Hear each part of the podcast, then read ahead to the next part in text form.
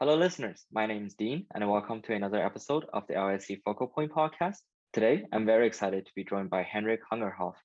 Henrik is a founding managing director at APX. He studied in the University of Cape Town, Columbia Law School, and earned his doctorate degree in law at Bucerius Law School. Before joining APX, he was the chief of staff for the CEO at Axel Springer and the co-founder of the venue Berlin. His passion for music also led him to co-found the independent music label Blue Whale Records. Henrik, how are you doing today? Thank you. I'm doing very well. Great to chat. Well, to start off the episode, can you share with us a bit more about your exciting career journey? What motivated you to move from law to music and media, then to venture capital? So basically, uh, my core insight about myself and self reflection was pretty early on, but I would say the latest kind of in the later high school years, and then certainly during studying law, time at the university, that I'm a generalist. So I was never really happy just focusing on one thing in my life. So I would always need that blend of different activities and fields of interest. And hence, this is really a, great chance for me to be in venture these days because there is the opportunity to really work as a generalist and have basic teams and, and, investment opportunities from all across the fields that you can imagine as a human being on this planet. So this is really right. why uh, this kind of fits fits to me and uh, so did i think my previous steps. So it might seem quite quite uh, interesting from uh, random from the outside but this is basically for me as a generalist a great has been a great track definitely. That sounds like a really exciting journey as well. What did you thought about when moving from uh, music and media to venture capital? And then what was the uh, motivation in joining music and media right after law school? Yeah. Yeah so basically the initial motivation obviously with regards to my core interest, which is music. I'm, I'm actively mm-hmm. playing in a, in a, bluegrass band, and this is really important to me. So this is still 30, 40 shows per year pre-COVID, and for example, this year we did 15, so not that many, but it's really important for me, maybe uh, for reasons that we can talk about later on. But basically, this this music uh, uh, was there early on, but still, um, you know, it's it's kind of hard, especially in this uh, this genre, to make it and and uh, feed a family, uh, sustain a family on that. So basically, my my my law degree gave me the opportunity to to go and learn something that is, in my view, at least, this is also how how law is is, is taught in, in German schools. It is basically a generalist degree because you learn how to think and how to differentiate between the important and the unimportant stuff. So this is basically my first step, and then from there, there was lots of serendipity there were some decisions. Then, you know, I, I, I dove deeper into criminal law for some time, mm-hmm. which was quite exciting at that time, anti-terrorism law. But then it was really basically a chance that I got the opportunity to work in the media company, which obviously I could relate with with regards to my music uh, interest. And then I started working there. From there, I, got to meet uh, new people. Then we founded this co-working space in Berlin for music entrepreneurs uh, in the music tech space, but also journalists and and and yeah, artists basically. And then from there, again to meeting new people, I would see myself found and run APX today. So. It's, it wasn't really planned in a, in a 10 year kind of master plan, but this is, was basically step by step. Wow, that sounds really cool. Well, from your experience with venture capital, what are the elements that you really enjoy about this industry? Yeah, so for me, this is it's a pretty simple question. It's the people that I get to deal with.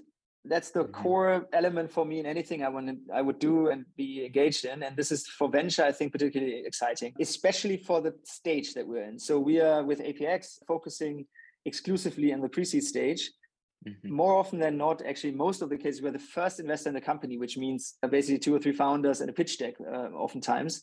And this type of founder, the ambition that you see there, the, the courage, obviously, because it's intimidating if you look at the world from just from the perspective of this pitch deck. Mm-hmm.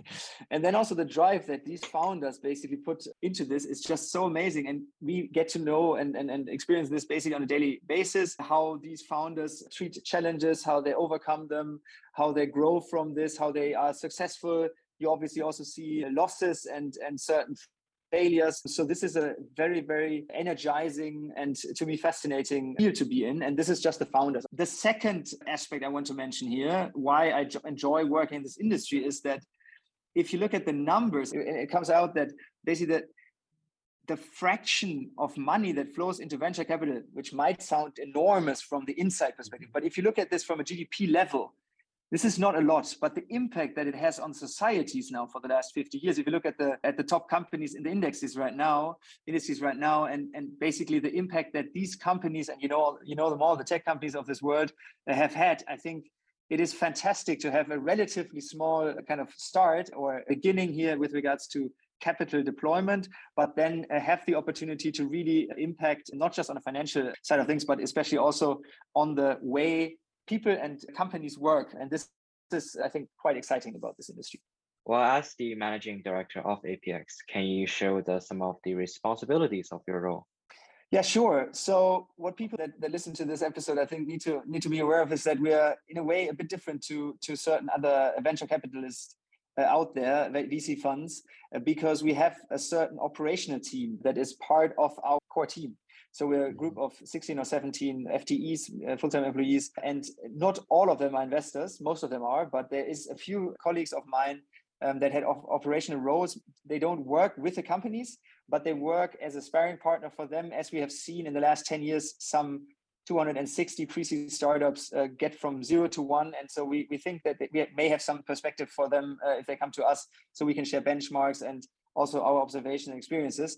And so my role is not just focusing on investments, but basically running and managing this team together with my fantastic co-managing director, Jörg, uh, who's the entrepreneur and investor before we teamed up. And, uh, you know, I brought in some, I think, other types of skills here and experiences.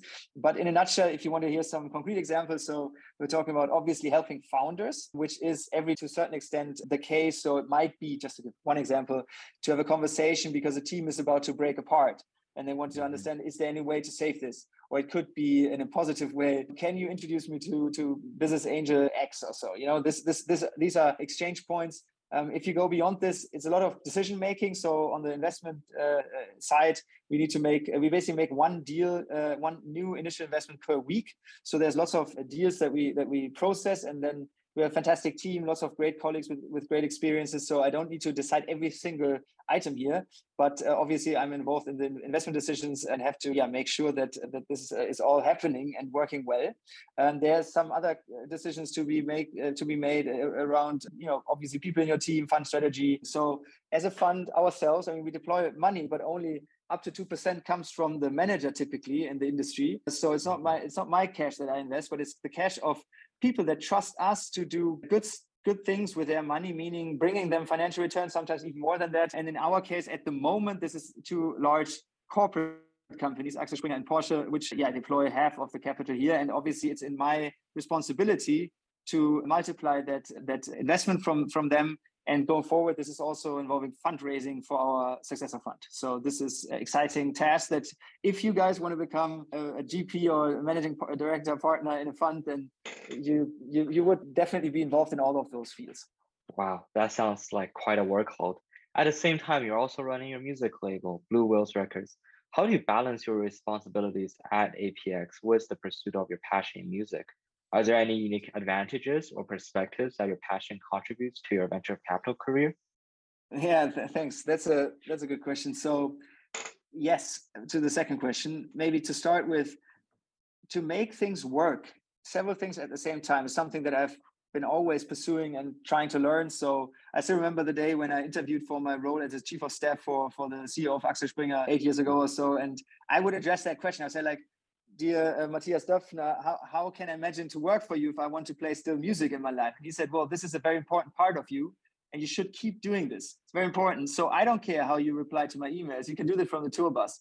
So a long story short, this actually was the case and this worked. And I did play these shows and it helped me a lot. And, and why? Because if you can think about it, the tech bubble, and I'm sure this it's the same in London, maybe even worse, is, is quite intense. So there's this bubble of people, you know, from the funds, obviously from the startups. There's a lot of like-minded people, which is always great. There's a great energy. There's, there's great motivation there and great drive. But on the other hand, it can be quite unique or, or singular view on the on the world. It's very, you know, of, of course, things work out. Technology will solve everything. So I think for me, it's a very important aspect of my life to also have a sufficient exposure to kind of the, the other life that is not so digital and that is not so optimized and that is a bit more coming from your heart. And that is basically the music space for me because we're not a successful band. Obviously, we are playing a lot of shows per year, but but this is a genre that is not large enough, I would also argue, in, in continental Europe. That and, and and still I enjoy these shows a lot. I get to talk to different types of people. I have a very different type of circle of friends to that. So that's very important to me. That is indeed very unique. Thank you for those. APX specializes its investments in startups with digital business models at very early stages, pre-seed stages, such as the fintech startup N26. This already implies a very high risk and reward nature of the portfolio. How does APX treat its find, decide, win, and help stages in its investments to best mitigate those risks? Great question. So this is obviously one of the core questions that we ask ourselves every day. Mm-hmm. And it must be represented and reflected in the investment strategy, obviously, of the whole fund. So this is the core that you just described or asked for. I think one very important factor is, is here in this in this question and the answer to this question is diversification. So because we invest so early, there's a very very it's very very important and basically indicative for us to have lots of investments and for us we go even one step further it's not just lots of investment i would say again from investors that come in a bit later, these investors normally would formulate a, a, certain hypothesis on the world in 10, 15 years. This is what are the what are the big trends. We are then, find the best companies in Europe on that. Our approach is the opposite. We say we don't know how the world is going to look like in 10 or 15 years. What we know is we've selected some great founders in the last 10 years and worked with 250 teams to make them get them from zero to one, basically help them to. And so we are betting completely on the people betting is a weird word here because we're not playing we're not playing with mm-hmm. that it is really we, we, we put the trust in them. We invest money and then also resources. So as coming back to the mitigation of those risks for us this is diversification that is absolutely important. But then there's also some other aspects. For example we try to remain humble. You know this is something uh, every day you need to walk into the office and or be at home and work from there whatever the time is. But you, what you really want to make sure is you shouldn't become complacent. You shouldn't become arrogant oh i've seen that before. It didn't work like two years ago. It's basically a very strong incentive in a way to just rely on your on your past patterns that you apply to select good companies. But who tells you and me now that in five years or in seven years, uh, when the world has developed further into, into, into the future, that the same type of team that was great to build a fintech decacorn in 2013 when they set a sail is the right team to do this again starting in 2028 or so. So the world changes, the teams change, mentalities change, the, the type of teams that we support uh, are very different, I think, uh, from from how teams were set up, at least in Germany, maybe even the UK, ten years ago. So you need to remain vigilant and super open to what comes next, and not just in terms of the topics and t- and and and industries, but especially also with regards to the founders and their ideas. So long long answer here to this question, but that's the way we want to mitigate. Makes sense. Makes sense. And since you are emphasizing a lot on the people of the team, the team and the people, what do you think are some of the characteristics or the elements that would make a great investment of team and those things that you look for in an investment? Yeah so again you're, you're touching with that the, the core of what we do the investment decision. The important insight here is there is usually no product that we can look at. More than 70% of the deals that we do are pre-products so we can't really look at success metrics that later stage investors can look look at. So this is already out of the equation here. What we look at is the team. What we look at is the timing. So why you is regarding the team, why now is regarding the timing, and why this obviously is the question with regards to is there an opportunity for this product? Do we see an opportunity for this product to capture a market, potentially in the future market, and, and is there a vision that is strong enough for that? And so the core is as probably you are aware of the team here, so they will pivot most likely. This happens to a lot of teams in our portfolio. So if you have a great team and if there are certain validated assumptions that this team brings forward, then they have high chances for us to invest, even though we invest, I think, in 1.8% or so of the deals that we see and have in our funnel every week. We look at slightly more than 50 deals per week on average. So this is the deals that, that actually come to us through our website. Definitely. Well, as you said, the the trends in the market are shifting very quickly. then can you share some of uh, your perspectives and opinions on some of the emerging trends or existing trends in the pre-seed venture capital industry today? And how will they affect or what will they affect the industry in the next five to 10 years? Yeah. So basically, there's two dimensions on this. One is how does the industry itself change, and then obviously how are startups that we invest in change or the technology mm-hmm. trends. Maybe a, brief note on both, because obviously this is to a certain extent some speculation here. But on the first mm-hmm. one, what we have seen is there's not that much innovation on bigger levels for the VC industry itself, which is a bit weird because we're investing into, into the ideally most uh, disrupting technologies. So the, the industry itself is, is, is moving relatively slowly on that end. Uh, of course, there are certain trends. You know, for instance, uh, in, in Europe today, I think there's an emerging, emerging trend of, of new fund of funds that focus on specific types of managers. Those are typically maybe even solo GP funds, so funds that are just run by one manager that has maybe great experience in a certain domain or that covers a certain region is well connected. So there are certain trends in the fundraising uh, and fund ecosystem here. With regards to the technologies and startups that we see, it's, it's also an interesting question, but I want to also refer this to to our models. So when you look at our portfolio on any given year, or call them cohorts. So if you look at the 2018 cohort, you will have a bunch of companies, several dozens, uh, and then you will basically see the trends of that given year. So if you look at last year, obviously there were quite a number of Web3 companies in there. FinTech and PropTech are, are going uh, strong. I already shared this. There were, was a time that was where e-commerce was again uh, on the rise with uh, new solutions. So there is basically a blend of topics in our portfolio. That's our approach. And so we don't go all the way down just to the bottom of one single vertical or so, but instead our is again diversification, and this is part of our model. Makes sense. Thank you for those insights. Let's talk about some of the investment areas of APX. Well, as we talked about, what's the rapidly growing fintech industry in Europe? What are some of the elements APX look for its investment candidates? And how, uh, what are your opinions on some of the current controversials or topics in the fintech industry? Yeah, that's a very good question. So, first of all, on the types of founders, we make no exception for fintechs or for that particular vertical as to we're super open-minded here. So it's not like okay we need this team that has worked in banks and mckinsey and uh, read it from from lse so instead we are in every single vertical.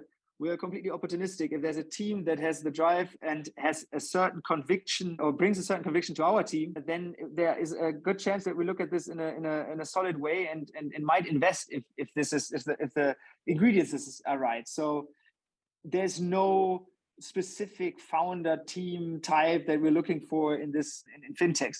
The truth is, for most of the fintechs we, have invested in, and, and you're right, we've now, I think, just in APX in the APX portfolio, there's 10 or 12 or so that we've invested in. And those are, by the way, both uh, on the B2B side, but also on consumer fintech. And I'm going to dive into this in a second. But there is one pattern that is probably there is someone on the team, maybe not everybody, but one on the team has some kind of background in banking because of the regulatory side and uh, to a certain kind of yeah maybe also to the fact that that, that this industry is in, in a way conservative. So th- this is if you if you ask for the the founder traits or the teams here this is a very important aspect.